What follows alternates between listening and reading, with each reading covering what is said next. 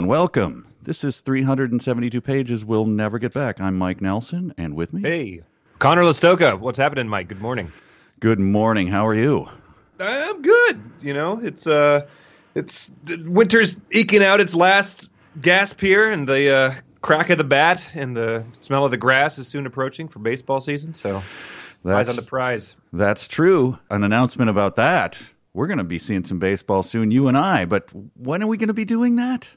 Well, it's uh, it's going to be uh, April 10th. Uh, not to confuse everybody, uh, because we're seeing the Twins game in Minneapolis the day before our live show, which is on April 11th. That's right. April 11th, we have the Like Trees Walking, 372 pages we'll never get back. Combined, I don't know, are we going to fight on stage? We'll do something. We'll, we'll make some sort of spectacle uh, live in Minneapolis at Sisyphus Brewing. We're going to assemble into two fifths of a uh, giant mech and then uh, snap power lines across our chest like Godzilla. And then as we storm the audience, we're going to split into two columns. What are we doing, you'll say to yourself? You won't know. Anyway, this is the show where we talk about the work of Ernest Cline. We have talked about Ready Player One. We are in the middle of Armada. We'll get to that in a second. But uh, first, I want to. We're joined by a special guest. Did you know this, Conor? We have a special guest today. Oh my God! Is it uh, Hamlet's father? No, I'll give you. Ghost uh, of him. I'll give you a hint. We'll start eliminating things that he's not. He is not a gunter. Not, Okay. At least not. Well, he's not a professional gunter. We'll ask Dalai him if he's done some. wow, how did you? That's two and done. Yeah, That's an come- assumption on my part, though, about the Dalai Lama. Yeah, that's uh, pretty presumptuous. We have on the line our our co co potter co co person co. I don't know what do you call it when you do a live podcast and then you have three Part people of the doing it. verse, something like that. We're- part part of the podiverse. Yeah. Well, he is uh, he is on the line. This is the Right Reverend David Berge, my co-host for our normal podcast, Like Trees Walking. David, good morning. Hey, good morning. Good to talk with you guys. Yeah. Oh my gosh, Excited you, to be here. Dave. Just because it is the morning, you don't have to be a morning DJ. you are a reverend, sir. Come on. Mercury's going to be, be playing tag with uh, 42 degrees today. It's going to be a beautiful one in the Twin Cities. Wow. I can't That's wait till you uncanny. you post up. We're gonna do a song, and then you're gonna post right up, right up to the vocals. Oh, I, Dave I Berge. listen. I can. I'll always hit the post. All right. Dave, tell the folks listening about what we are doing at this live event, which we've already said is April 11th at Sisyphus Brewing, Minneapolis, Minnesota. Yes. Uh, so we are combining these two podcasts around a, and and this was. I don't want to take too much credit, but uh, I'll take it anyways. In reading, so I'm not just a uh, co-host with Mike. I'm also a fan of 372 pages. Aw. Um, yes, and I, you guys, I started uh, listening to it without having read any of Ready Player One. I never heard of it. Madness. Madness. know, it was crazy. So I did, uh, and I was on a huge wait list at the library, but finally I got it on my Kindle, and so I I read along. I read Ready Player One. I have to be honest, uh, Armada I did get from the library, and I I haven't been able to make it more than two chapters. Uh, it's, it's it's unreadable. Um, uh, but uh, there was I just noticed, especially with that early atheist creed, I thought what it was just I was taken aback, and Mike kind of introduced me to the broader Cline oeuvre of his.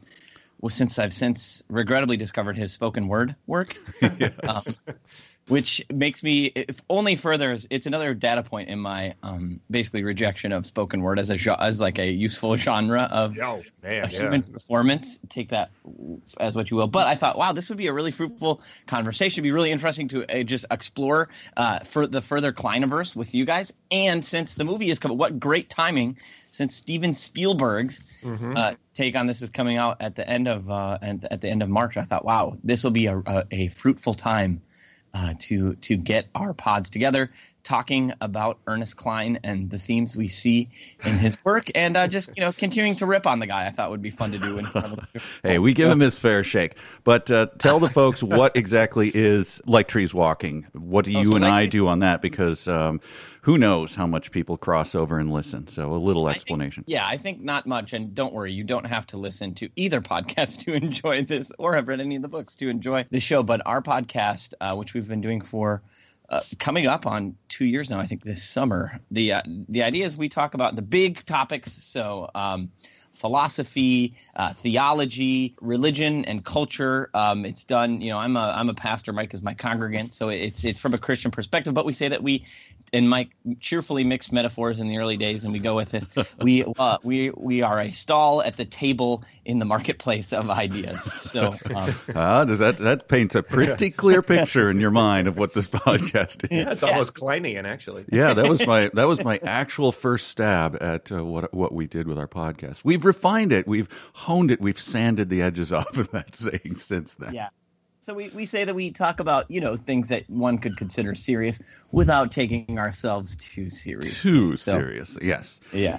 Uh, but it's going to be light and lively, and uh, and then we'll get into uh, Ready Player One, or uh, Armada. Excuse me. Well, no, Ready Player One. We won't no, be talking Armada. I think yeah, we can safely leave Armada behind. Yeah, I, we're going to be done by that point in time, and the books will be out of our house. the The audience just collectively went. Uh, they gasped for a second. And, Armada, and then then they relaxed. But, and oh, okay, it's Ready Player One. Yeah, yeah. I, I think we'll have seen the movie at that point, so we can. You guys can obviously give your uh, your take on on the movie, yeah. and uh, and yeah, there's some. So we'll see if. Uh, hey, we'll wait, was if, that your sidekick, the baby there in the background?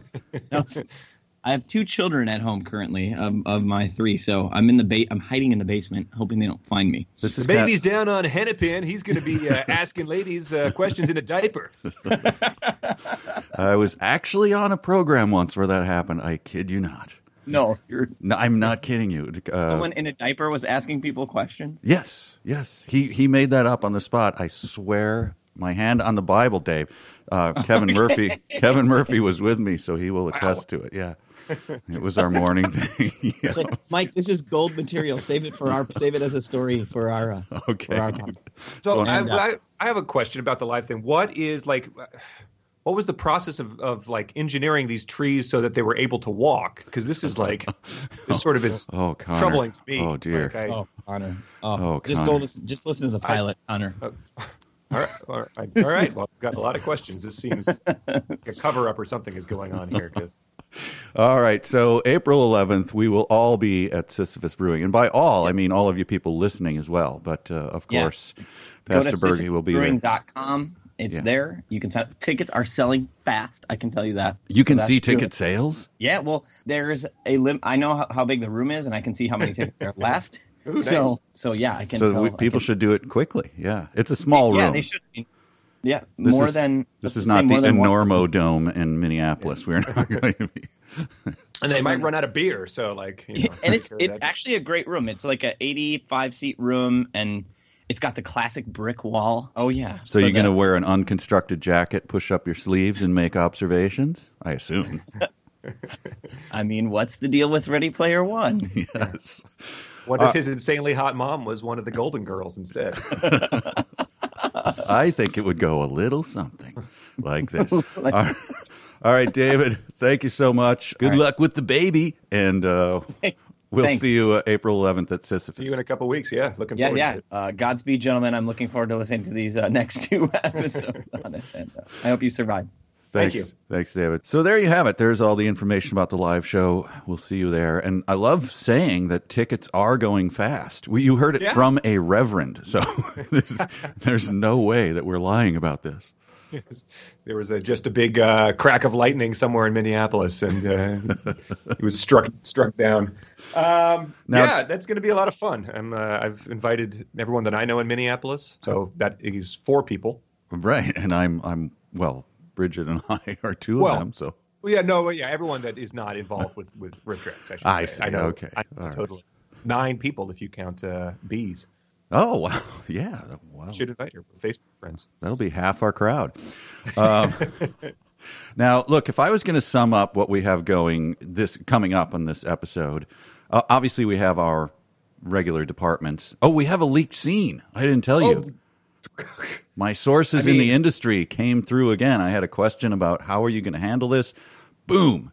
They sent me uh, a short leak scene, so that's exciting. Yeah, at this point of the movie, like more of the movie is is unleaked than is leaked. Yeah, I think you could construct from our podcast. You could Yeah. construct a pretty good facsimile of the entire movie. You wouldn't have the visuals, but really, does that matter at this point? Yeah, you could just yeah, do them. I guess so. I'm curious what these actors look like, though. I mean, they Yeah. sound handsome.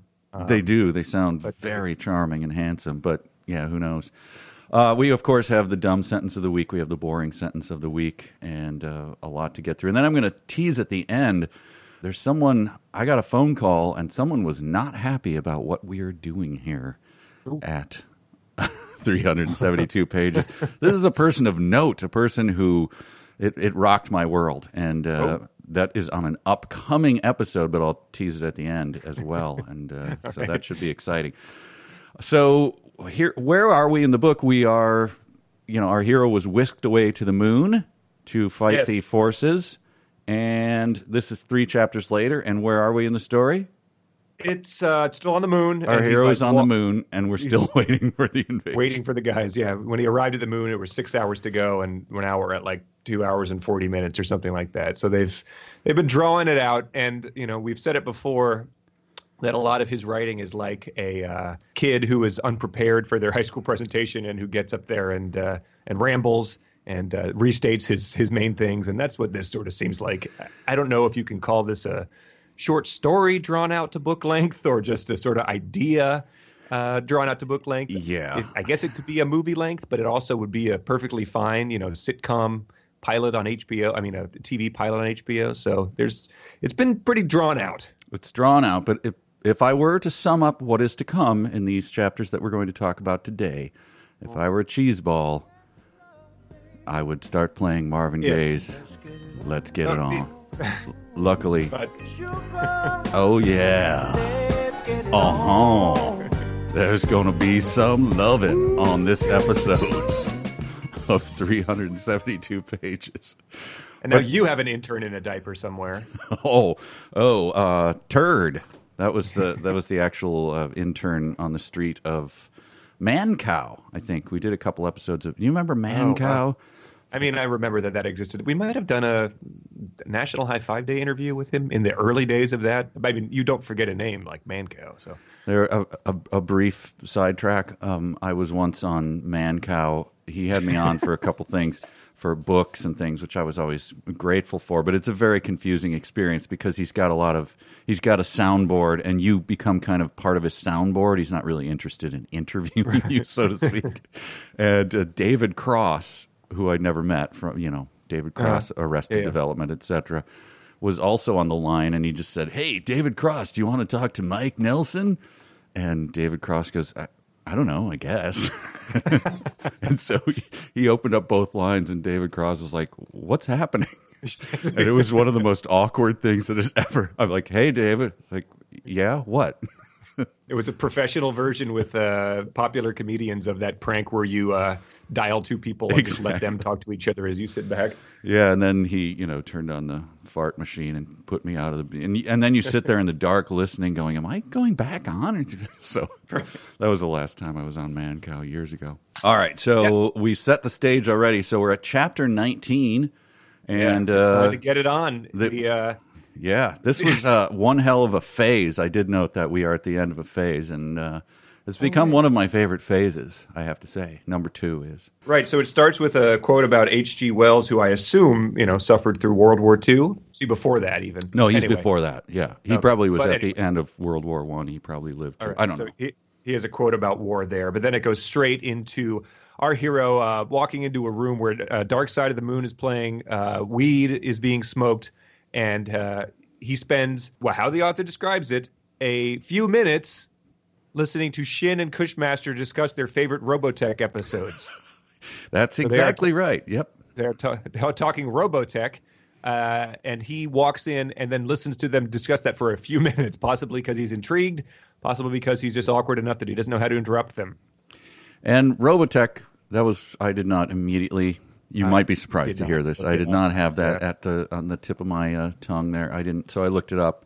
It's just an '80s, a classic '80s. I'm sorry, Yes. classic '80s anime show. Is that correct? I, I have no idea. Um, it It's was something about a a. a uh, I think it's a little on the nose too from the description. I didn't watch anything. It was it, yeah, it was about a you know invasion from uh, Europans from the moon, or so. I, I don't know. But Maybe their favorite episode was the one that was exactly like this one. Yes. What we're experiencing now. And then, uh, and then they make a strange announcement. Shin, uh, Milo, right? Yeah, well, well, yeah. He well, Shin scrambles to his feet once he learns that Zach is there. He says he looks mortified, which I, I, surely the idea that someone was going to walk in on you as you as you cranked Dark Side of the Moon and, and started smoking weed must have occurred to you. But he's uh he's terrified. really, one of the only th- three chambers you can be in, is I Yes. right? I think so. Yeah, it's not. It's not like yeah, right. It's it's one of the three that looks like a golf ball on top of a shot glass. So they had to have Right. assumed people would be gathering back there. But yeah, they uh, they announced that.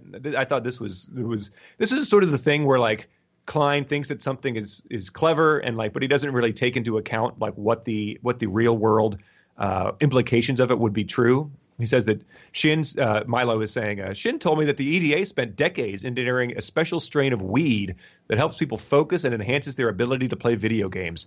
Once they had it per- perfected, that was when the government finally started legalizing it in the states. So if you if you take that at its face, like we have to for everything here, that means that the EDA was like, yeah, no, no, keep the uh, the drug war going.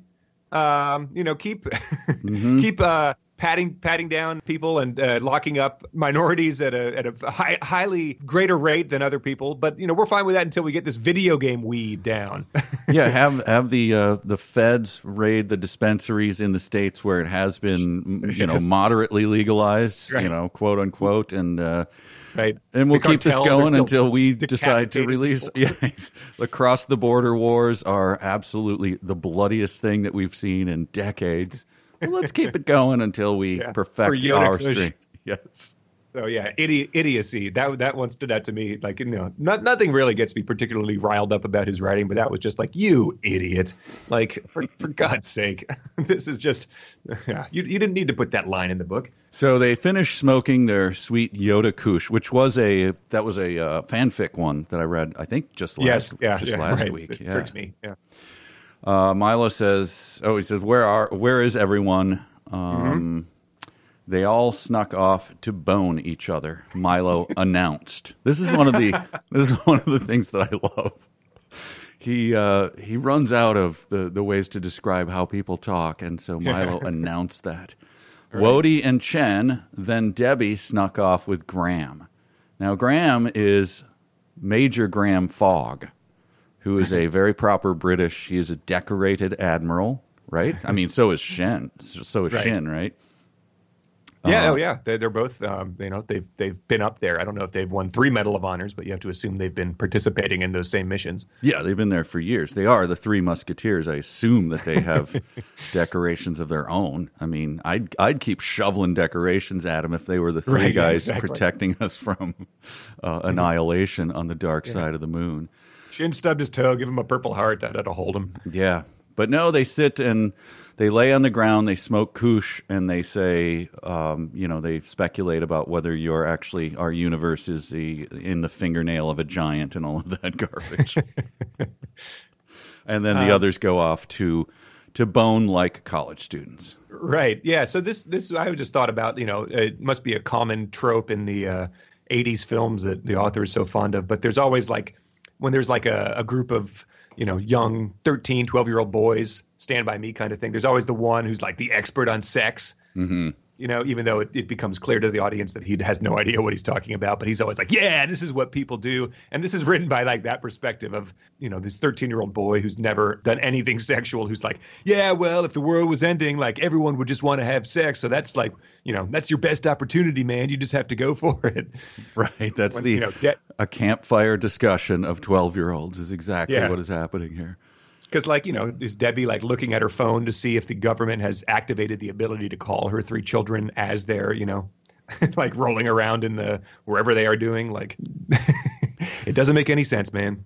No, but she maybe she took a, a hit of that cush and uh, Yeah. you know, it relaxed her and made her all about them. it opened her up to the idea of uh, rolling in the sheets with Major Graham Fogg. I'd be ever so happy if you could, I don't know, go off for a little session of uh, boning, perhaps. Right. And they did. I mean, you know, I just thought about this, but they did just, you know, stuff them, stuff their faces with the last thing. So it's like the idea of like finishing Thanksgiving when you know your dad is unbuttoning his belt and everyone's like passing out in front of the TV to watch football, and but they're like, nope, horny. uh, and uh, so he But was. then, yeah, it Oh. escalates. Yeah, it escalates. Go ahead, because I'm sure we have the same paragraph uh, highlighted. So uh, give it to me. Yeah, so the uh, he I don't remember what he says, but he he what Zach says something, and then the two of them made eyes at each other for a few seconds until my clueless ass finally figured out what was going on. As my mother was often fond of pointing out to me, my gaydar was just plain broken. so there's there's a guy named Rob Bricken who used to uh, do these reviews of fan fiction on IO9 and Topless Robot. He's a friend of RiffTrax, but uh, he would he would read these fan fictions and then sort of put in you know riffing them um, in between the paragraphs and stuff. And so when he got to the uh, to the parts that were just so insane, you know, when Sonic was impregnating uh, the president or whatever, uh, he would just post the still of the guy in Scanner's head exploding, and so that was uh, that was my reaction right here. Uh, I I noted just a little bit earlier that Milo makes that announcement. You know, and I can't say I blame them. Milo said we're all facing the possibility of imminent death. Why not throw caution to the wind and go out with a bang, so to speak? and Shin, Admiral Shin, says I was just thinking the same thing. so that admiral. He uh, eyes on the prize, man. The, the invasion of Earth is coming, but he was thinking the same thing. Right. Yeah. They, they just wanted to, to get to like, you know, money and Dark Side of the Moon before they were all, you know, finally horned up to go. Yeah, But yeah, so his mother was often fond of pointing out to him that his gaydar was broken. She was fond of it, number one, which is a weird. and she was She just often relished fond. the opportunity. Every time, you know, that he was, you know, 13 and he was like on a, te- you know, uh, coach pitch uh, baseball team with some kids, she'd be like, hey, you know, like, you didn't notice, but the second baseman is gay as hell. So, And when he was maybe when it wasn't even yeah, wasn't warranted at all, like when he was stuffing his face with her meatloaf recipe, and he she would just point out, "I love that you're doing this. However, your gaydar reruns, is of, just reruns of the match game are on, and she's you know look, look, seeing if he notices that Charles Nelson Reilly has uh, And then, so now it's getting down to the time. Right, there's a clock in this chapter. I didn't, there is I didn't really pay attention to it myself. No, well, you I mean the thing that was notable about it is not what it's saying, but how it says it, because it he uses a very unconventional time signature, which is, uh, you know, we figured this out, you know, zero two colon thirty three colon forty three, yeah, two hours. But he does this weird thing of which, you know, it, at first it was just confusing, but then the next time he showed the clock, it said 01H00M00S. And so multiple people have written into us about that just because it looks like it says one humus. and and and, uh, re, and listener Janelle wrote in to say uh, uh, the numbers say one humus, and it made me think of the cow rig. Humus, one hell of a rig, cow shirts. It's all connected. This is a new conspiracy theory. so th- everybody reassembles, and this is what he. Here's how he describes it. Sometime later, I heard my father greet Debbie, Chen, and Wody, Milo, Shin, and Graham a few minutes after that, and they were all staggered. I assume due to all the showering. I guess. I can only assume. Right. Uh, Mr. Major Warnham Hogg was just smoking a cig after Debbie left, but she was, you know, she doesn't do that because she's religious or something. Right. And then Uh, but yeah. Debbie does so finally Debbie gets her chance. So they they go live with the greeting, which we'll get to in a minute. But Debbie was standing nearby staring down at her QCOM display waiting for the moment when she could finally call her boys to tell them about all the boning. I, I guess. Right. Remember how uh, we don't have a dad? I don't remember what happened with him, but uh, you know, if we make it through this, I've got a, a new boyfriend that I want you to meet, and you call him Dad. You do not call him by his first name. She's she's very in on that from the very beginning. His first name is Sir Dennis Eaton, and then his last name is Hogg or whatever the hell it is. Uh, but they all gather. This is another one that I just, you know, five exclamation part points in the book when I read it. But uh, we all gathered in front of the command station to watch the President of the United States address the nation from the Oval Office on live television. She smiled reassuringly at the camera, Oh yes. but the fear in her eyes was evident. So that's uh, good. Good guy Cline is finally uh, is finally putting that little twist in there, and it just reminded me. uh, He's it a was hero. very. Yes, he's he's a true hero. It reminded me of a uh, David Brent on The Office. You know, he would he would say that, and he would turn and look at the camera as he said "her."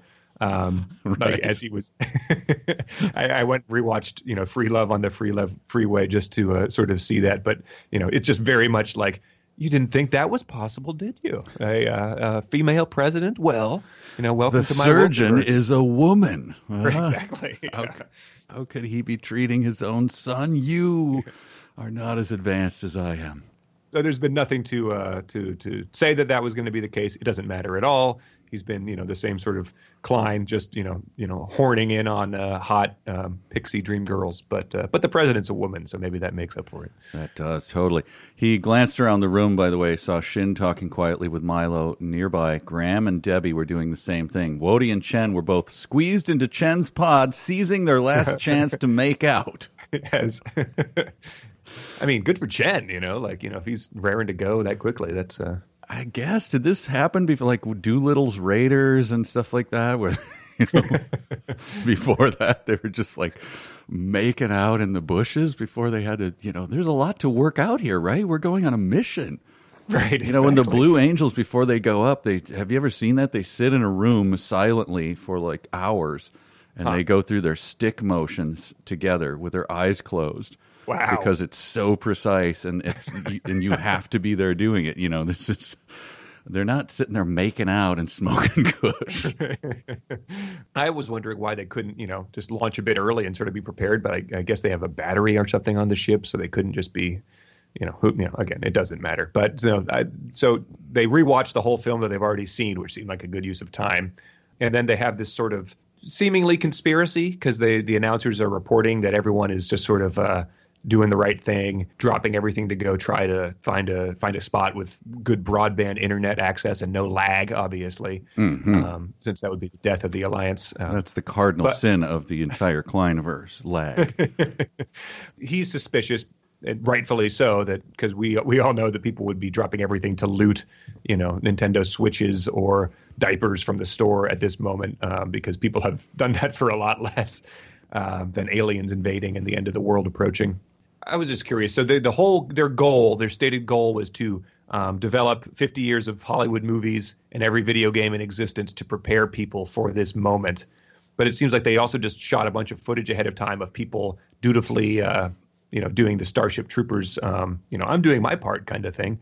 Um, so it seems like that might have been just a more efficient use of the massive resources of the government uh, to just sort of produce those things and loop them in, you know, like the footage of the bus in Speed, just to convince everything that things are going okay, rather than make eight Star Wars movies.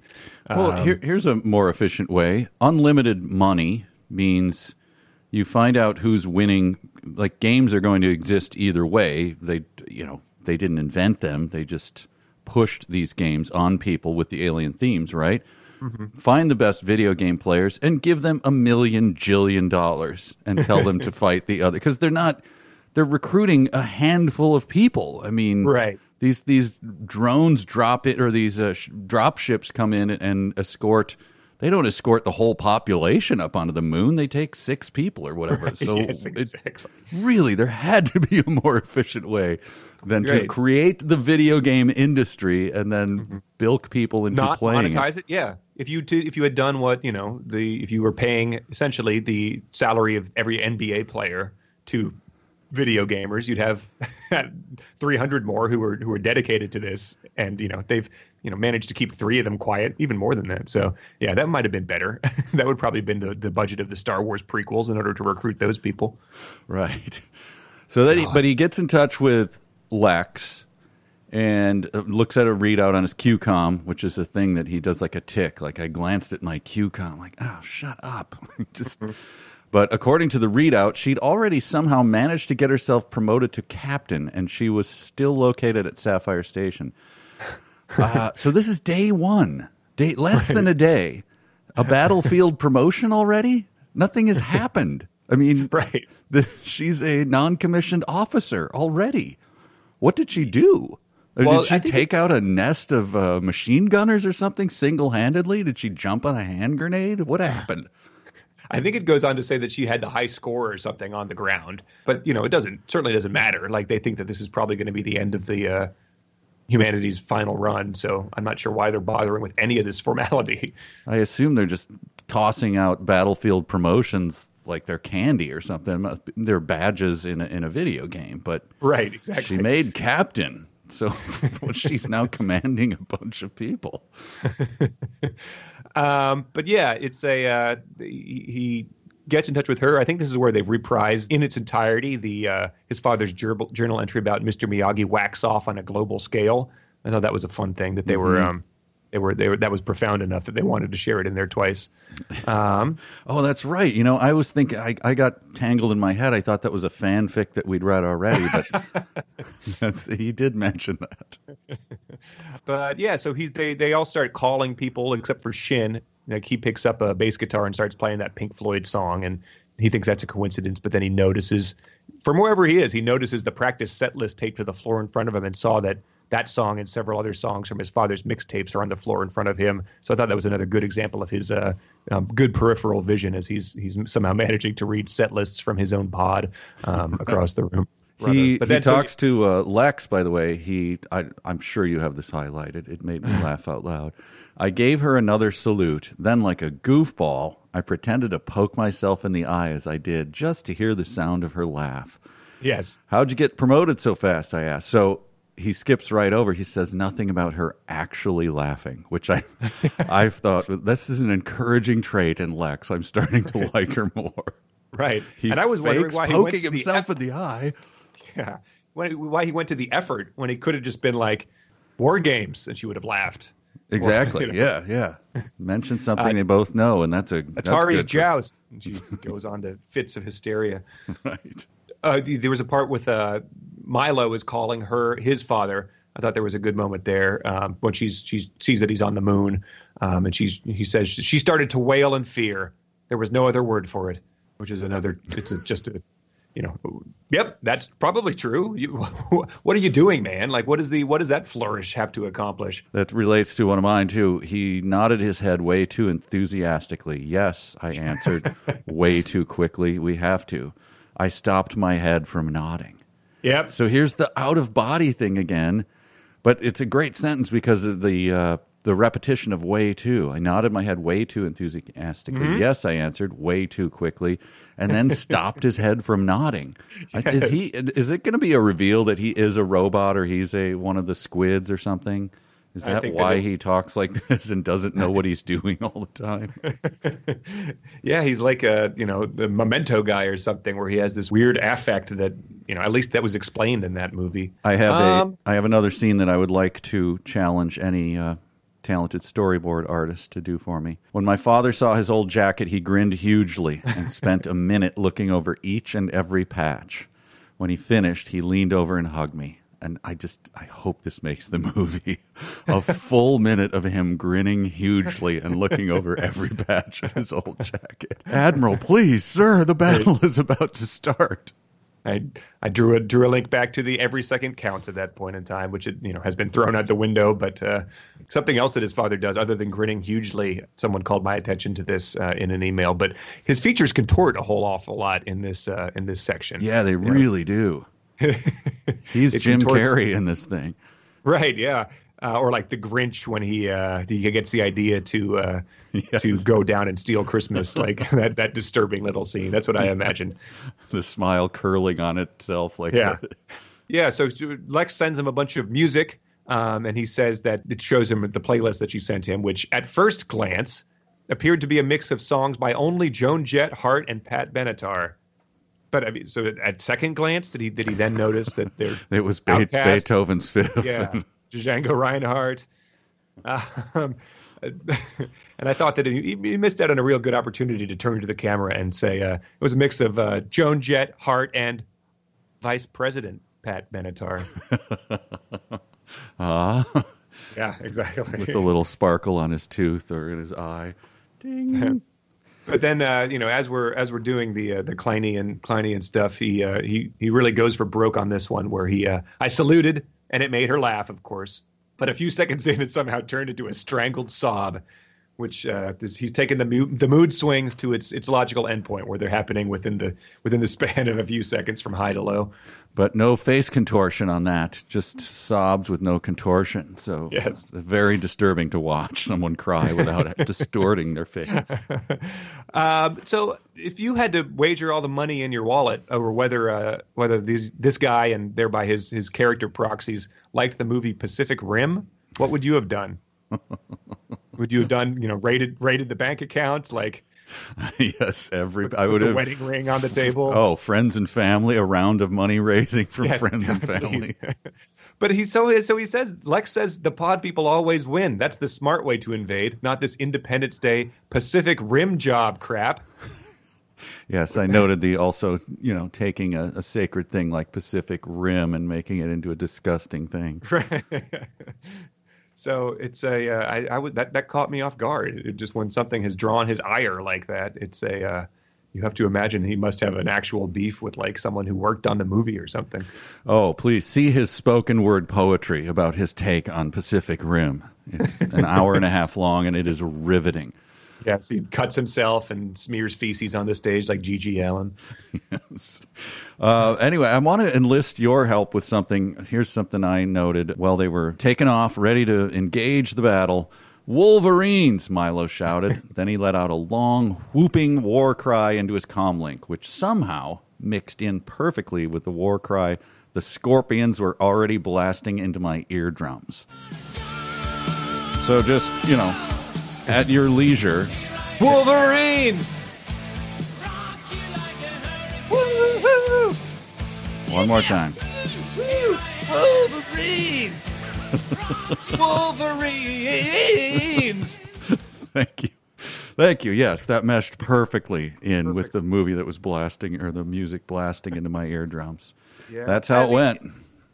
And I guess I guess if you're going to make a sort of a blockbuster movie, you don't really want to dig deep in the uh, in the catalog of that. But but like Sc- Scorpions Rock You Like a Hurricane was a was a cliche of like what they do at an air show. Um, by the time that like a you know a Simpsons episode where Sideshow Bob stole a bomb aired in probably 1995. Right. Uh, right.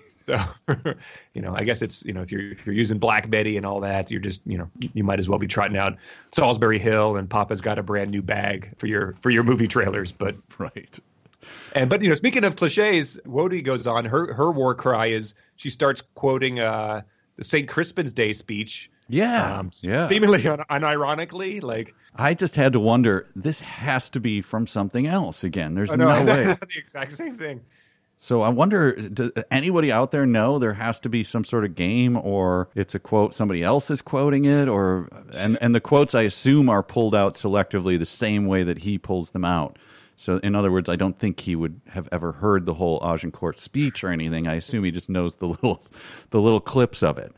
No, yeah. The, the first time something like that came up, she quoted Shakespeare, and I think people wrote in to say that it was from Star Trek Six or something. That's the one where they're always quoting Shakespeare, or Christopher Plummer is always quoting Shakespeare. Oh, right, right. So it's a chance, but like you know, that that speech was so well known that they named a you know the whole show Band of Brothers after it, right? right. So like, yeah, you're not plumbing any new depth by uh, by ringing ringing that out. So yeah, they. Uh, I remember the early days. You said that there was going to be a. You thought that hauling ass was going to be your uh, your rig of this episode, hmm which is a, a weird sentence to say out loud. It would not have made any sense to me six months ago. Right. But uh, we got it. we got it one. The uh, the remote sensors detected the first sign of the Europan Vanguard emerging from the asteroid belt out beyond the orbit of Mars. They were really hauling ass, and so I looked it up and there was only three variants: haul, hauled, or hauling ass um, Oh. throughout the book.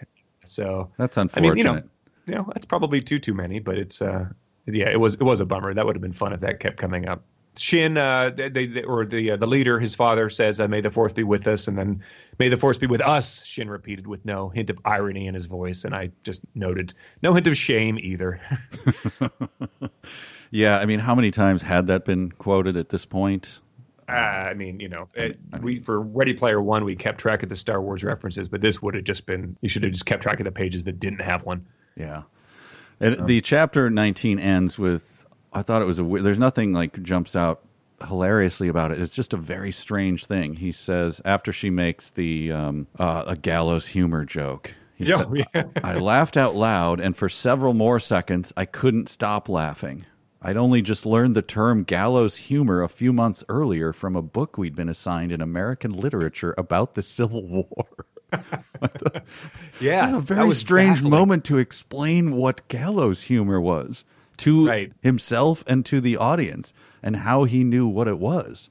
I mean, gallows humor, I, I think if I said that to, you know, a six year old, he might not know, Right. but an eight year old, I, you know what I mean? It's, it's not an uncommon yeah. thing. It- It's an expression that's been, you know, if there was a source material for it, I never even really, you know, paid attention to the fact that, like, oh, sure, like as you're being led to the gallows, you make that joke. But um, I think it's just his. I just learned now. I just I, I sort of skimmed over that, but I thought it was a textbook, but it's an actual literature book. So maybe it's like uh, the Angels. What's that book called? Something like that about the Civil War.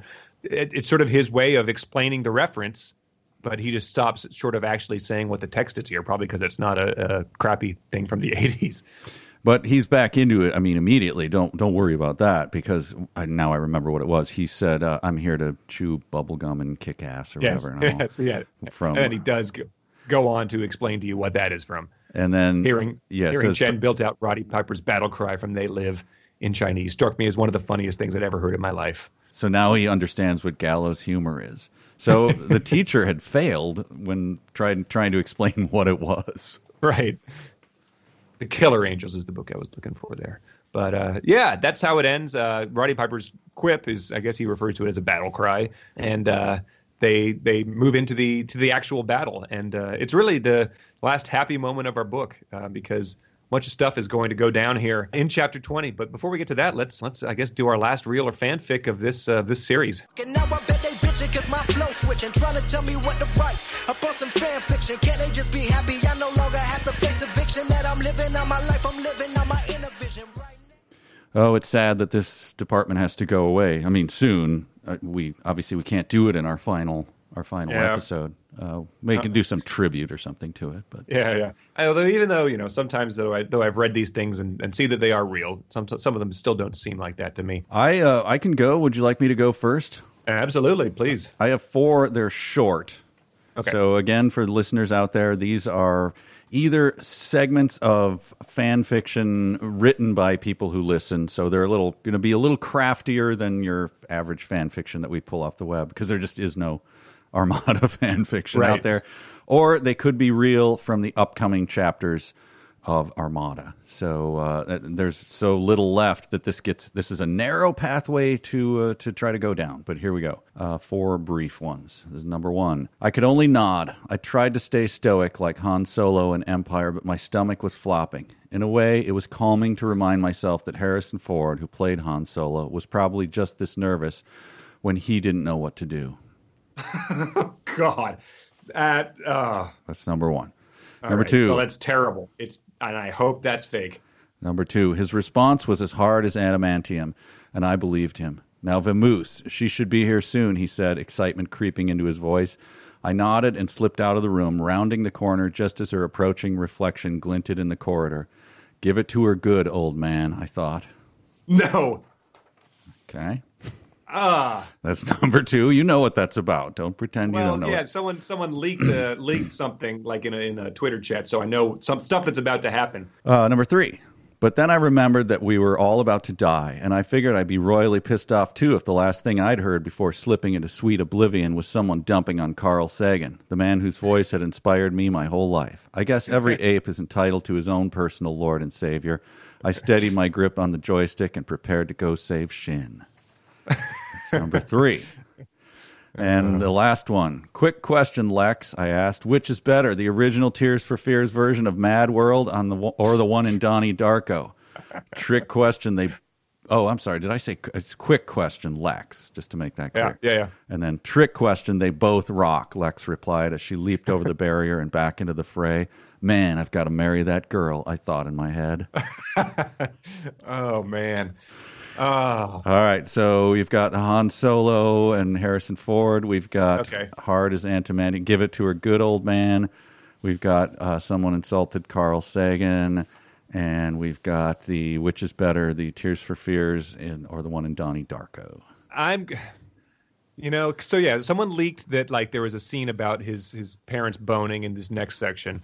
So Right. that that second one's very into. I don't think the first one's real. I think that's that's a step too far. So I think first one is fake. Okay.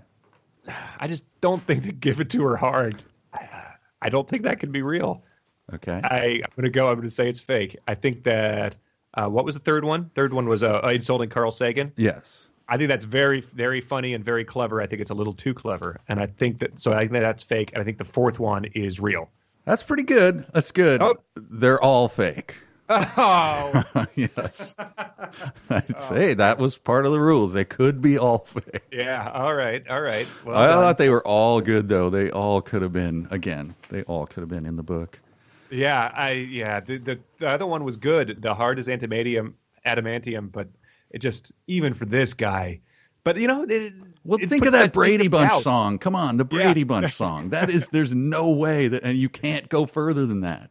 Yeah, it puts the seed of doubt into your head where you're like, it's it's it doesn't seem possible, but yeah, he's he's reinvented the wheel in terms of what's acceptable in this book again and again. There are real examples that are far more insane than all four of those that I just read.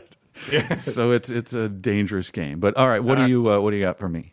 All right, so I've got five. Uh, let's kick it off. Um, I noticed the look on my father's face. It was the exact look that I used just before starting a new Armada mission. It'll be a slaughter, I said, realizing that this could be my last mission. That's the spirit, my father almost cheered. No, my slaughter, I shot back. One ship against the whole Armada? My father grinned at me. There can be only one, he quoted. I felt the exact same goofy grin on my own face. I had watched my father's VHS copy of Highlander, the classic 1986 movie he had just quoted dozens of times, and knew every word by heart. Queen had written songs for the movie, and the best of those songs had made it onto my father's Raid the Arcade mix. Give me the prize, I said, quoting lyrics from one of those songs. Oh, it's perfectly done. Okay. I grabbed Deal's phone off of his desk to dial my mother's number, only to discover that it was already programmed into his contacts as Pamela Lightman. Why do you have my mom's number saved in your phone? oh, you know why, Stifler, Cruz muttered through from his video window, his voice dripping with innuendo. This was his version of That's What She Said. Okay. Number three, the newcomers were looking over the fighters, their jaws agape in amazement at the sleek super tech ships before them. It's like a Valkyrie fighter from Macross, the first cadet eagerly shouted. No, it's like a Veritech from Robotech, a second shot back. Like Roy Focker's Skull One. You're both wrong, a third butted in. Any noob can tell that it's the Transformer Jetfire, and the real one, not that Bayformers shit. And none of you are right, a fourth older cadet grunted. It's a Phoenix Hawk LAM, classic Battletech style. I could feel myself roll my eyes at their argument. None of them realized they were all talking about the exact same thing, brought on by 30 years of Trans Pacific licensing and legal battles. I knew better and would have happily explained it to all of them were our lives not in imminent peril. Oh, I could feel myself roll my eyes. Is maybe a tip of the hand, but we'll see. Yeah. uh, number four. The combination is 1138 2112, Ray said. My father grinned and punched in the numbers. The lock disengaged and he opened the door. The only thing behind it was a row of 10 Ethernet cable ports, just like those on the back of our cable router at home. Wow. Is that it? Uh, one more. One more. Okay. I brought my interceptor drone down low enough for Lex's Sentinel to grab on. Hey, buy me dinner first, I said, grinning. I heard Lex's laughter over the comm as we flew up towards the Vanguard.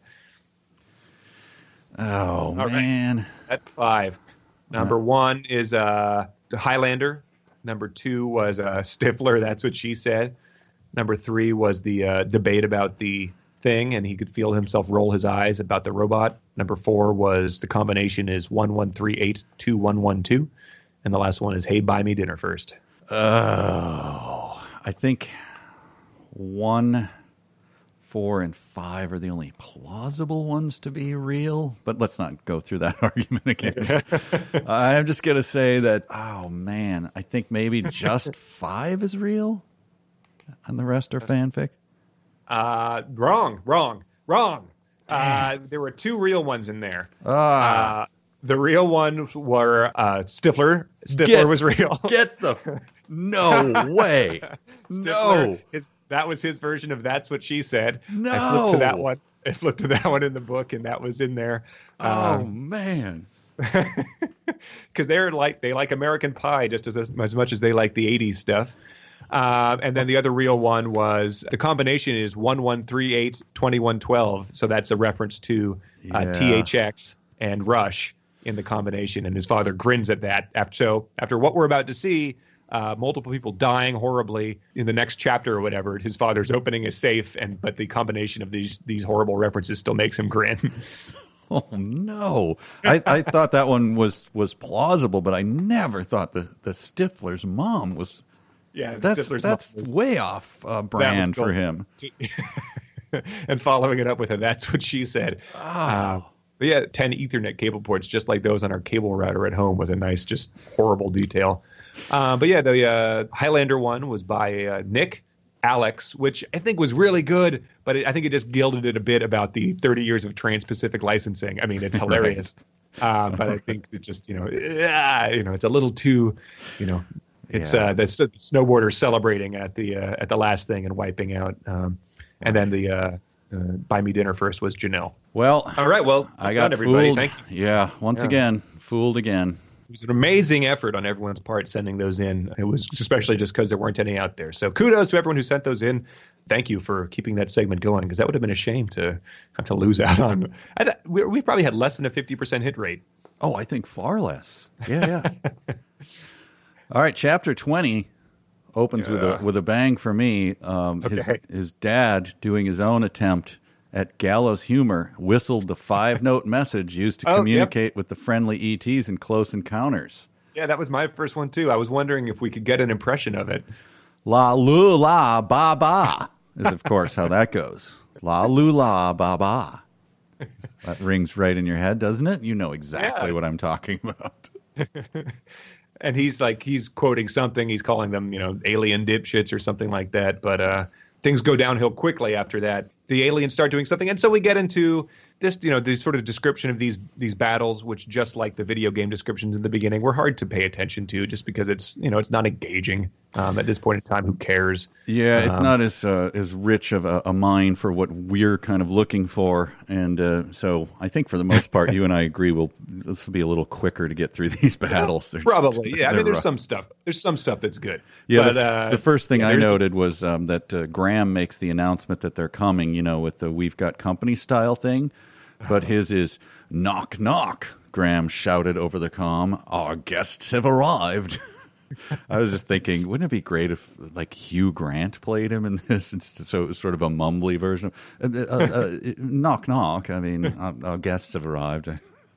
sort of the dry British wit doing it, but right whoever it is, it's going to be great.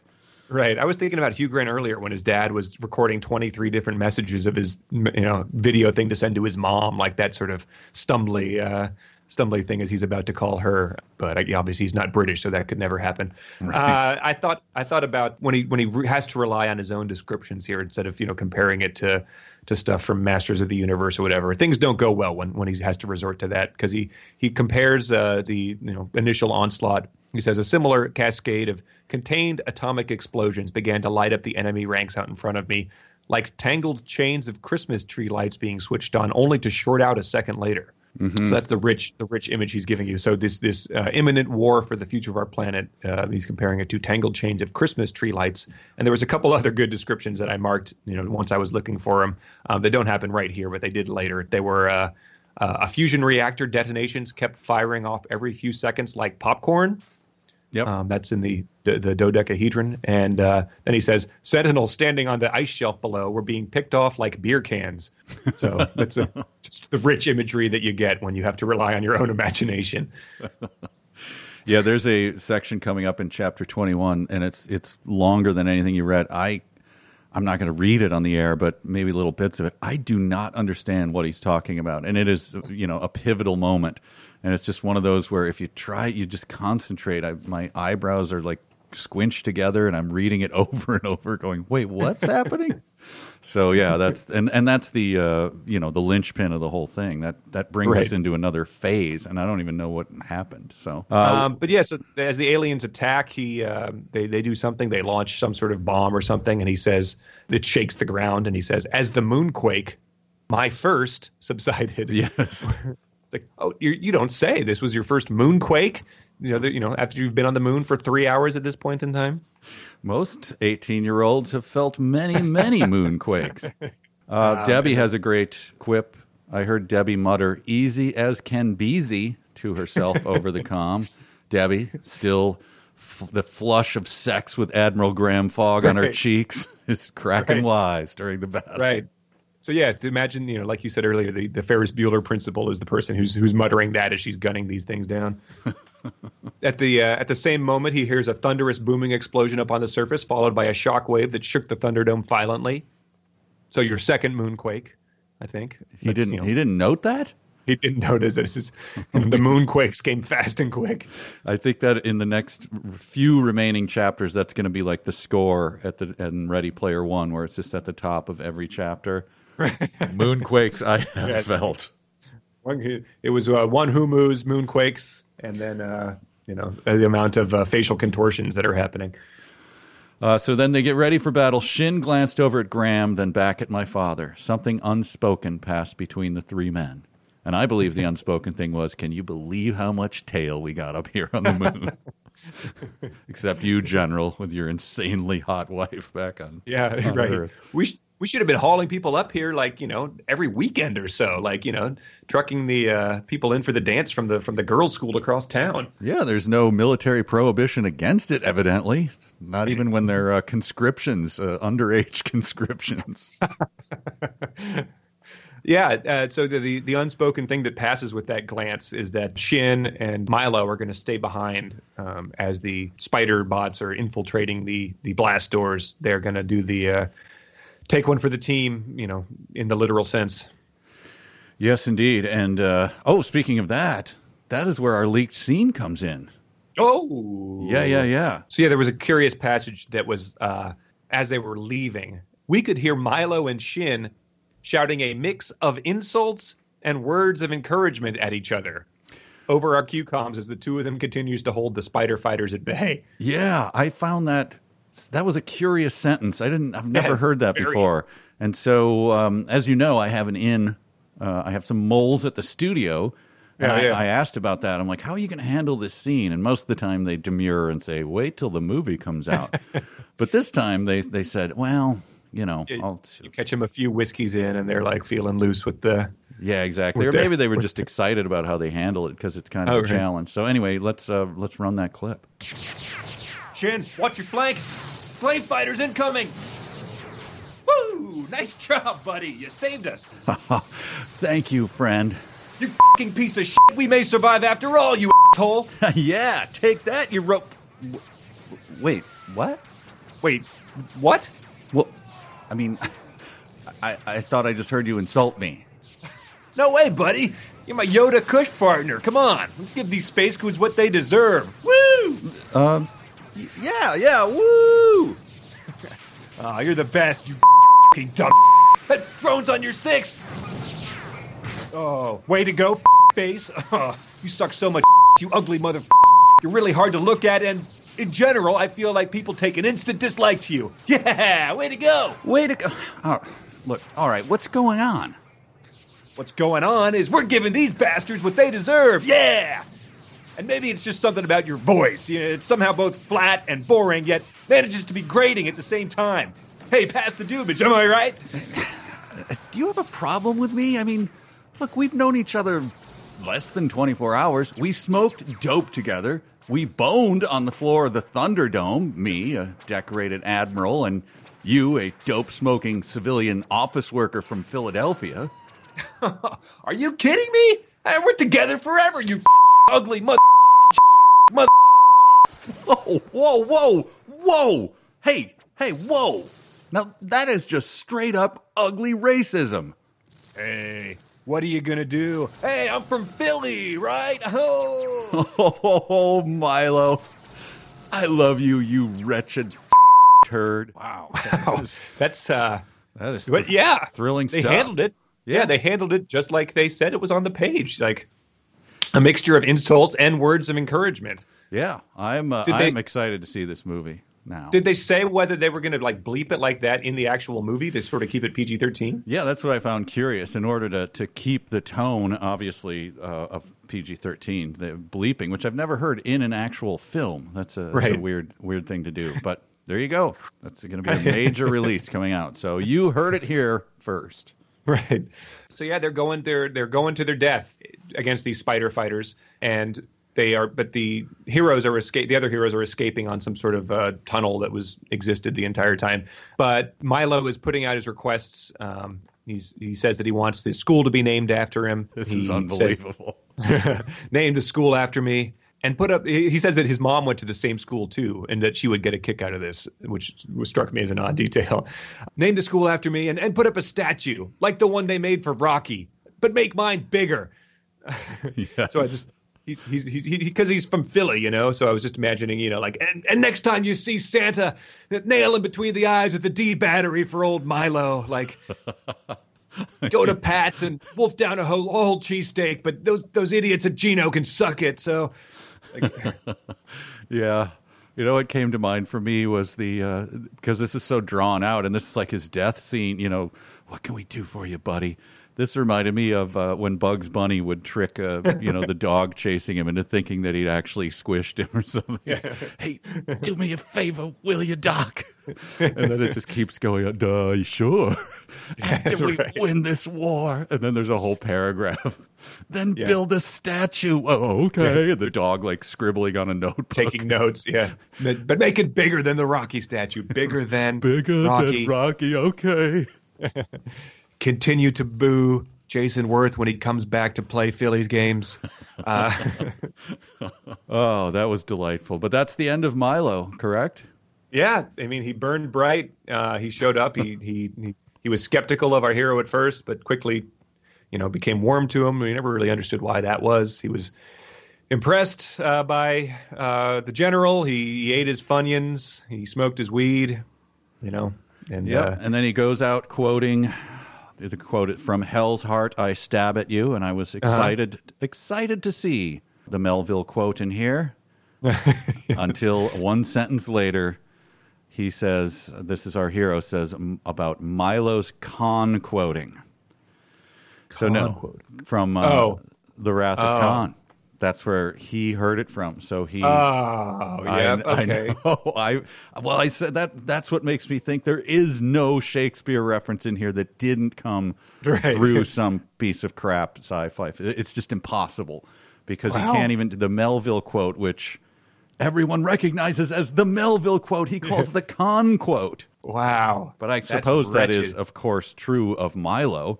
So, I mean, maybe I can't fault him on that. Maybe he did the, the math in his head. Like, there's no way Milo read Melville, so I'm going to call it Khan quoting. I will admit this, you know, just right now, I'll admit it. Uh, for uh, for many years, I knew that as the quote that uh, Mr. Burns says when he turns out the power uh, on Springfield in uh, Who Shot Mr. Burns. Hey, And I and I wrote a book about whaling. So, you have to hear about it somewhere first, I guess. uh, you know, that doesn't justify this at all because after that he goes on to quote, "People informed me." I didn't even look it up because I was disgusted by it. He gets cut off mid quote from Galaxy Quest. Ooh, really? Yeah, he says something about something. It was the word word I didn't recognize that I assumed came from somewhere, but um, I've never seen that movie. But that, that's something that people um, people like a lot, and I can't tell if people like it and it's good or they like it and it's a Cline type of thing. So, Yeah, I don't know. I've never, I've never seen it. and you know when you say these things on the podcast, like people don't listen to these the day we put them out because we put them out and then I stop thinking about it. But it means that for the next three months, people are going to be like, "You should watch Galaxy Quest." Right. um, you know, it's really good. Like, and I'm like, what are you talking? Oh, right. I offhandedly mentioned that I'd never seen it. Well- Can we edit that out. yeah, right. All right, so that's the end of Milo and Shin. They went out smoking and a boning. Uh, good for them. yeah, all things considered. Um, But now we're on the run, and are they are they in the real thing? No, they're they're going to the real the real ships now, right? yeah. yeah, yeah, Yeah. yeah. They're in a. Uh, they hop into a uh, escape pod that I think was they said was like a last resort, and it was sort of it or the room they're going to was was disabled until it was like code red. This is your last resort to get out of here, just in case people tried to fly the coop. um, when they got the moon madness. And it's a it's an action scene again, so it's it was sort of just uh, eyes glazing over. But I assumed that it was um, meant to echo the uh, Jurassic Park uh, scene where they're they're running from the T Rex. Because essentially they're describing this basilisk of the Europans that is chasing them in this um, pod uh, that is like that that monster. Uh, it's gigantic, um, and it's sort of running down and swiping in on them with its claws to try to pick them off. This is a term that I, I confess I never heard. What what is a bas- basilisk normally? What like what is that? Do you know what Oh. that means? What is it? Yeah, yeah. I mean, there's a the basilisk lizard is that lizard that can run across the water, the Jesus lizard. Uh huh. With the sci-fi context, I'm not Yeah. positive about, but Because I think he's Uh, used the word before, and I I never thought to look it up. I assumed it was something, but now he finally describes it: a giant metal praying mantis with enormous scythe-like blades in place of its front legs. So that's a basilisk, I guess. I, I would Sure. not see a praying mantis and go, "Look, a basilisk," but I, I don't know what. Anyway, I, that's my ignorance. I'm fully confessing to it. I just don't know what a basilisk is. yeah, there is something in the Star Wars universe. It appears in War Droids, the Old Republic. So we should have. Our ignorance was betrayed there because, of course, there's some sort of ship, um, ship like that. But um, yeah, th- th- that ship does not appear to resemble a uh, fairly normal-looking lizard, which is what the basilisk is in, um, at all either. So well, that's a mystery. Now, sadly, we have to announce the end of Major Eaton Hogg or Mr. Graham Fogg or whatever. Admiral Admiral Graham Fogg gets, I think, fairly unceremoniously ripped out of their ship by the basilisk and thrown against a wall or something like that. he's, Um, and they're about to all suffer the same fate until. this was um, you know I, I don't find a lot of this action well done but you know i have also probably sort of skip over similar scenes in like the game of thrones books too just because it is like you know, there's just so much going on and, and it's obviously just meant to translate into a movie scene but this was a particular one that i thought was poorly written uh, he gets grabbed. Debbie let out an ear-speaking ear-splitting scream over the comm just as the basilisk reached back towards Whoadie. Chen moved to block its path while my father, father fired at it with his QComm laser.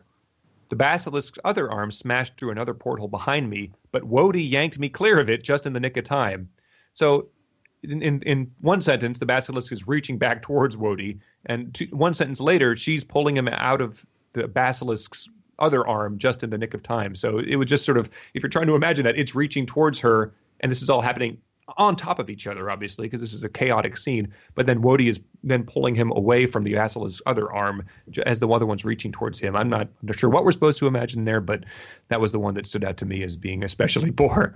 Yeah, I think that in his own mind, he's just he's tossing this to the storyboard people. You know, Yes, exactly. When, when I wrote briefly for animation, that's what when you just couldn't think of anything like this happens and this happens. Storyboard guys, go make this funny and fun and interesting. I don't know how to describe this. Sure, I think that's what he's A doing in a book. So he's Right. doing it in book form. Uh, so he dies, and then uh, Lex is giant. She's uh, res- I, again physically, I don't know what's going on, but some other giant controlled by Lex comes and saves them from the basilisk. Power leaps them to safety. Power leaps, and he stutters over the com. Thanks, Lex. That's how it's actually written. Wow. Uh, thank you. You saved our asses. I owe you one. I mean, you didn't really save their asses. It scissored Debbie's boning partner right in half and threw him against a wall. So you saved his ass and a couple, but you know, too late for Major Graham Fogg. She was just waiting for the uh, you know, key break in of Thunderstruck by ACDC to kick in before she power leaped. And that song has a really long intro to it. So like if it had been timed out a bit better, or if she had like gotten Highway to Hell, which kicks in a bit earlier, she would have power leaped then. But uh, you know, she had to time it up cinematically, otherwise it doesn't work. But yeah, so they uh Whoadie at, at this point in time, she she quoted another Shakespeare movie, which I looked it up, and it was Henry the Sixth. Yeah, she. That's again a question. There's no way that he, she or him is reading Henry VI. So where's Yeah. that from? Right, that's a deep one. Um, I just, you know, and it, again, it amused me that um, that Whoadie has apparently memorized the whole first folio. That's just good Yeah. for her. Yeah. Great. It's sixteen-year-old uh, Shakespeare genius here with us. I wonder if she was quoting, uh, you know, quoting Romeo and Juliet as she was getting busy with that guy who's five years older than her who doesn't speak English. Maybe she was uh, digging even deeper into the history plays, or probably not the comedies. That you know nobody wants to hear those. Uh, then we get a great example of what Cline does so well. He says, Then, in what seemed like the space of a few seconds, I saw her Yep. expression transformed from grief into pure unbridled rage. Yes. Again, we're relying on you. You're the man in the spot. We need you. Was it the space of a few seconds? I don't know. But it's a uh, light, lightning quick mood swing, but but it also has no payoff. You know, yeah, usually it dis- if, a, if a- disappears. it's like I but- expected her to go into some thing. She, right, That's just Hulk out or Yeah. yeah. go you know full Ralphie and you know start grabbing a, a robot or something. But yeah, it doesn't pay off. So, but you have to assume then that she's in this mindset. Uh, until we're told she's not to. So I was just at that every time we see her in the future, I was like, so still pure unbridled rage though, because she had no outlet for it. She didn't, uh, you know, offload it in any way. So I'm, I'm, I'm assuming she has that for the rest of the book until we're told she doesn't. Right, it's binary in the Clineverse. It's either switched on or switched off, or we need to see a face contort, and then we're Yes. we're good. Yeah, they, they they go into this room where they have all the ships uh, that they're going to you know fly back to Earth in, and this is one that I just thought warranted you know almost a moment of silence because what what else can you say at this point in time? The fingers of both his hands began to dance across its touchscreen as he tapped icons and navigated submenus almost as fast as Commander Data. Yes, indeed. Uh, I knew it would happen. but I figured it might happen. That that was my dumb sentence of the week. Oh, I'm sorry. Yeah. It's so there it is. the uh, you know the the chills and the the probably pure like you know shock. These people are probably in shock at this point in time from seeing these other people killed, uh, torn apart in front of them. You have to imagine your own death is imminent at this point because the odds against you uh, of you surviving seem low. But uh, he's watching him do that and thinking about Star Trek: The Next Generation. Yeah. And then they start hearing reports about what's happening on Earth, and Chen is concerned about Shanghai. Is it Yes. Shanghai? Yeah. And so his father is talking to him about what's probably going to occur, and says, uh, "Yeah, these people might as well be going up against Godzilla." He left it out, but I assume Chen was like, uh, "Hey, man, you racist? I'm Chinese." right. That's obviously why he was making that reference, right? Yeah, it had to have been. Chen was like, "Oh no, they're going to be snapping all of our power lines." Like, is that what you're implying? by It's my only reference to him. I liked that he was like, uh, when these ships are in flight, each of them is enclosed in a spherical, no inertia field. So flying these ships from inside won't seem any different than we're pilot piloting them remotely. And so it's like, okay, sure, um, you know, if that's what you need to explain this away. Uh, wave your hand over that, and we'll, we'll accept it. And then he says, except for one thing, of course, if you get shot down piloting one of these, you won't be able to take control of another drone because you'll be dead. When he saw our reactions to this statement, he showed us their main safety feature. But it's like, well, again, death is imminent at this point in time. Like, what, what what was their reaction that made him be like, okay, I'll walk that back. I'll show you the safety. Right. feature." They just saw they just saw one of the three musketeers get scissored in half by a basilisk. this is we understand the implications of this. Uh, I said earlier that I like the way that um, he he runs out of ways to say that people said something, and he, but he has to point out that they said it or pronounced or what have you. This one was a good one because it, it mixes two two good things. Whoadie says, "Ready to rock shit from my cockpit." Whoadie declared. he stood up and made a declaration. Yes. Ladies and gentlemen, please, could we come to order? I am ready. Please, down and, and back. If you could just be silent for a, a moment. Stenographer has their quill in hand, ready to capture this for posterity. We have a declaration from Whoadie. Gentlemen, please. it's a scroll that they're uh, hear ye, hear ye. Yes. Anyway, that's nitpicking, but uh, let it stand. Yeah, yeah. Um, the uh, father is launching these ships. Uh, he began to access a series of hardware configuration menus that I'd never seen before. So they were like a moonquake in that sentence. In that sense, he had never um, been in these ships. He had never been on the moon. He had no idea these ships existed. But he'd also never seen the series of hardware configuration menus before. Yeah, please uh, tell me whether or not they were your first. And put them in Uh, M dashes like he did in that. uh, a listener and Trevor called me attention to this. Um, this one, this would be one. I wish we had the visual leak scenes because I would love to see how they interpreted this in the movie. When my father finished working on the bunker's command console, he powered it off, ran down the metal catwalk, and jumped into the cockpit of his own interceptor, sliding down into the leather pilot seat like a kid sliding down a banister. like how long is the pilot seat? like, yeah. you know, so I'm picturing you know Bart Simpson or something like coolly like you know uh, surfing down this thing, but it doesn't make it doesn't make much sense to me. or Chris Farley doing it, and of course there's a banister knob at the end. oh! yeah, they uh, they they they go down to Antarctica because, as you teased, the uh, amoeba has sort of split into two. and one has gone to Shanghai, so um, Shin is is very concerned about his sister, and uh, the rest has gone to Antarctica, which I assume is just you know again done for the the cinematic aspects of it. I, I don't think that the dodecahedron has any particular reason it needs to be going there. No, I don't think so. And, and then there's the moment, and again, I, I, I, refuse to read this. This would be dead air. But there's a, a, huge paragraph of the destruction of the dodecahedron where Chen tries to sacrifice himself because he learned on his QComm that Shanghai is destroyed. He said they said that Shanghai has fallen, and so he just took, he took that to mean that everyone he knows is dead, which is a big assumption. Like, I mean, you know, it's this is happening quickly too. Shang, Shanghai is just fallen. Like, what do right. they? What does that mean? Like, the aliens have a flag planted on top of the their government right. buildings. It's like civilization when you just you you you fight the city long enough that your troops just move in and it becomes one of yours immediately, like that. Um, the computer game civilization. Yeah, exactly. Concept civilization. Yeah, so so he's he's doing that. Uh, he's going to launch himself into the dodecahedron. I don't remember if he shouted anything from a star from Shakespeare that was in Star Trek as he did that, or did he just do the rap?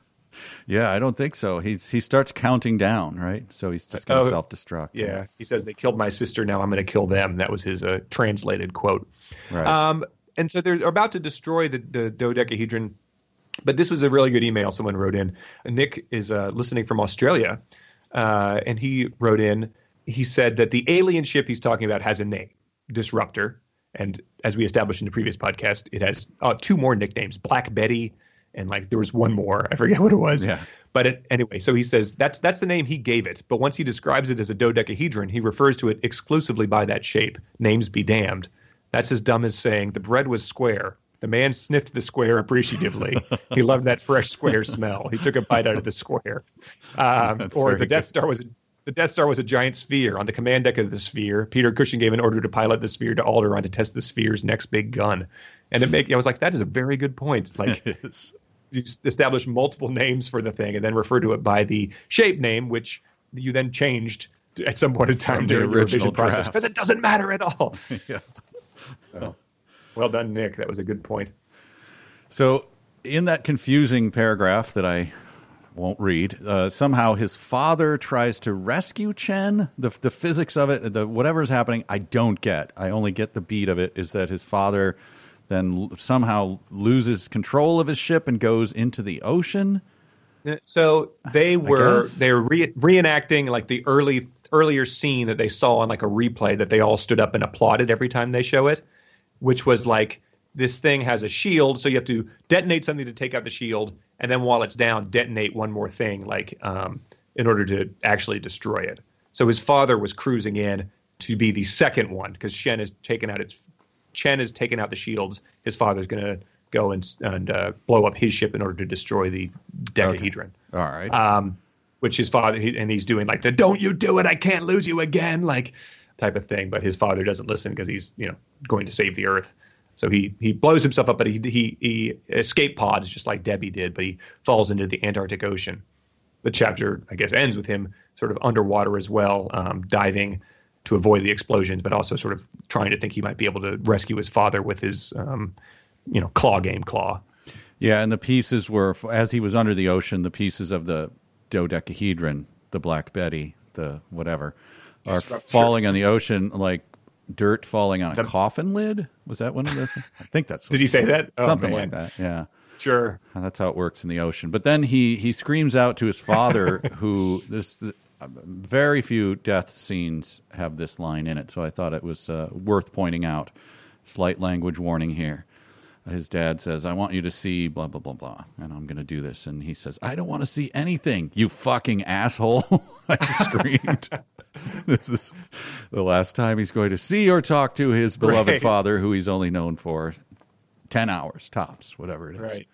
Wow, yeah, that's uh, that's. I guess that's his his un, unbridled rage, just like Debbie at that point in time. He's sort of channeling that, and maybe that's from uh, you know, the Star Trek with the whale. Maybe, maybe like Chekhov yelled that at the whale in that one. Yeah, the, the, the save the whales one. Yeah, Uh, well, I guess that takes us to the end of the book. I mean, uh, it's I mean to the end of the to the, The end of the section. Yeah, it does have a uh, sort of cliffhanger. Um, his father is underwater, but you know, based on this fan fiction that we've been reading and, and was proven to be true, we've got a lot of a lot of twists coming in terms of Diehl and uh, Cruz coming back into the picture, his mom coming back into the picture, Oh, Stephen man. Hawking and uh, Yeah. uh, R.I.P. Uh, that's that that's a uh, fun little twist for this to have all happened as we're reading this. yeah. So I had forgotten about uh, Diehl and Cruz. Should be that should be a great thing. The fact that he didn't bring them in at all. You know, like. You know, a movie like I don't know, just off the top of my head, Willow or something, where you have the comic characters. Like they gotta at least, they gotta come in and Act too and do something dumb, or you know, they you have to remind people. But now the the mics, right?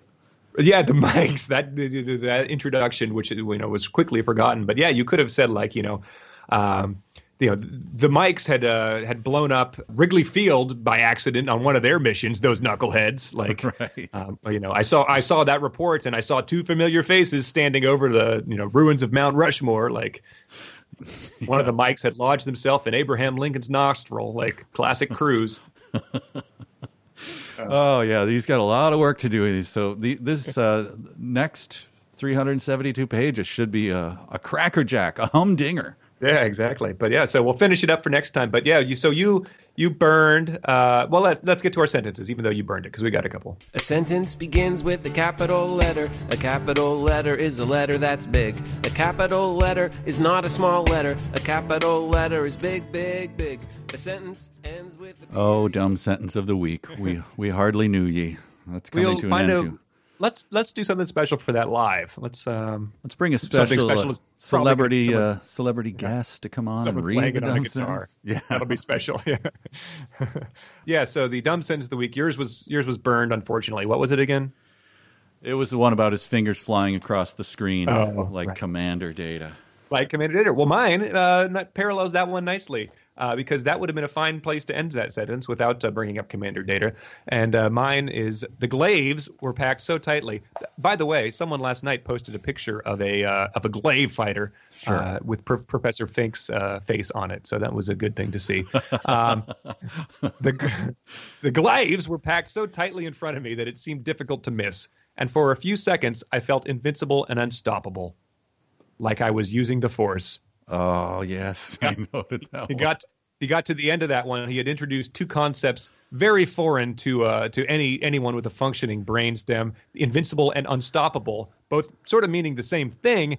And then he needed. He's like, you know, nope. Yeah, I got to put this one in Cline, like I was using the force.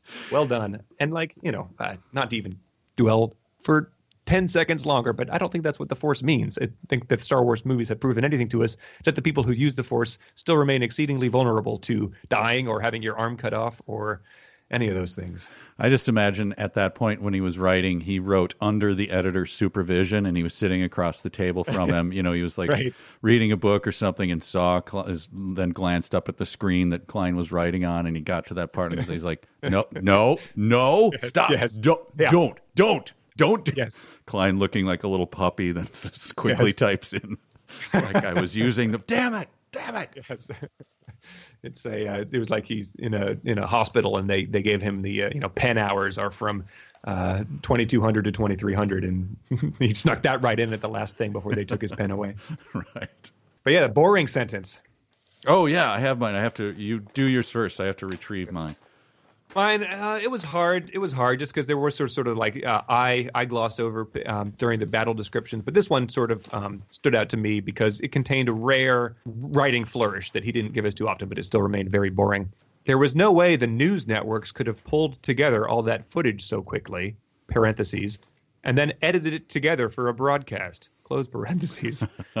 So he's he employs employs the rare parenthetical, but he's just uh, sort of speculating about how the newscast could have done this and also edited it. Which, like, okay, yeah, we understand how how things come to be on the air, but it's funny to imagine the character uh, racking his brain for the uh, for the editing bays. And you know, maybe they could have en- enlisted some of those European uh, video editors while Oh, they were right, doing that. those guys seem efficient and like Yeah, you got in order to pay off on those avids, you got to keep those edit bays running at all times. They're very expensive things. So I'm sure they were taking on other work.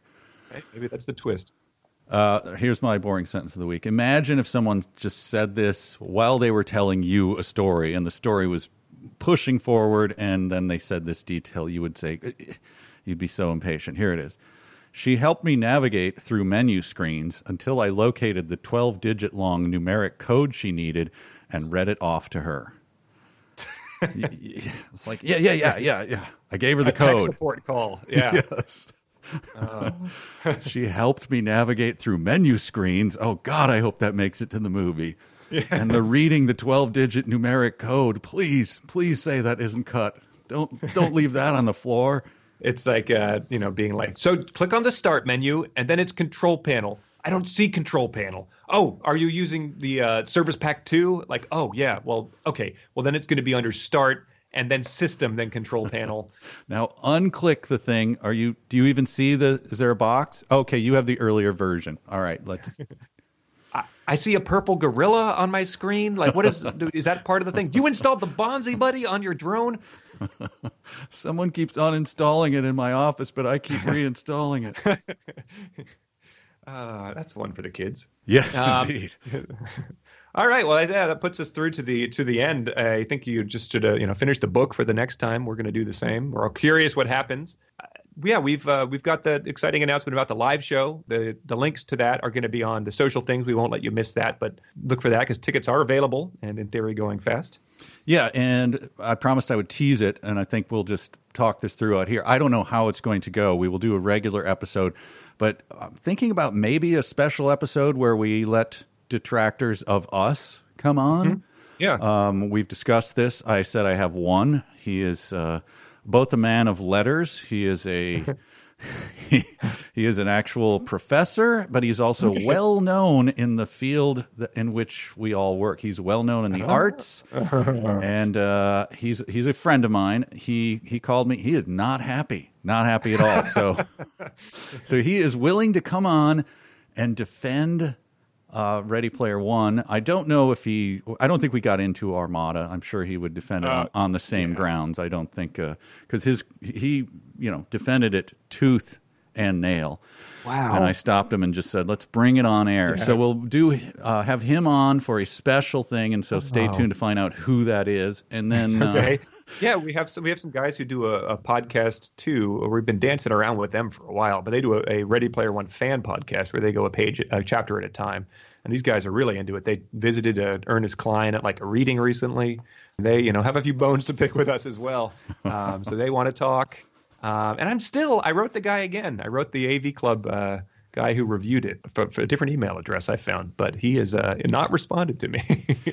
Well, like, that who knows what that means. But if he, Yeah. if uh, anyone has a line to him and can has a personal appeal, Yeah, uh, have him reach out to us, and we'll do a special edition. I'm willing to just sit there and take my lumps. I'm sure we've made many, many errors, and uh, it'll be that will be fun and lively. I think. Yeah, I agree. Yeah, I think it will be. It, it'll be hard to remember all the things, but I think that the things that stand out to us in our memories of the book that we read four months ago are going to be the things that really um, serve to counteract those uh, um, arguments that they want to make. Oh, I, I will But- have my little, you know, detective flip book of uh, Right, right, exactly. sentences uh, re- at the ready. But uh, maybe that maybe we're coming at it the wrong way. Who knows? Maybe there's something we didn't see. We'll find out. But yeah, uh, so we still got T-shirts available. Cow Rig shirt is now available in uh, children's sizes and onesies, which I put up because people requested that. People asked for that, and and then I put that up, and someone was like, "That's kind of messed up, man." And I'm like, "Well, listen, like you don't have to buy it. You don't have to put your kid in it. But if you do put your kid in it, send us a picture because that's hilarious." Uh, those shirts are drawn by Lucas Antoniak. He's very talented. He did our poster for the live event too, which turned out incredible. Lucas Antoniak, his work is available at riseofthemolecule.com. He's incredibly nice. He's been great to work with on these things, and he's very talented. So check out his stuff. And he's, the shirts are on sale. If you listen to this today, they're on sale for 14 bucks. So go pick one up.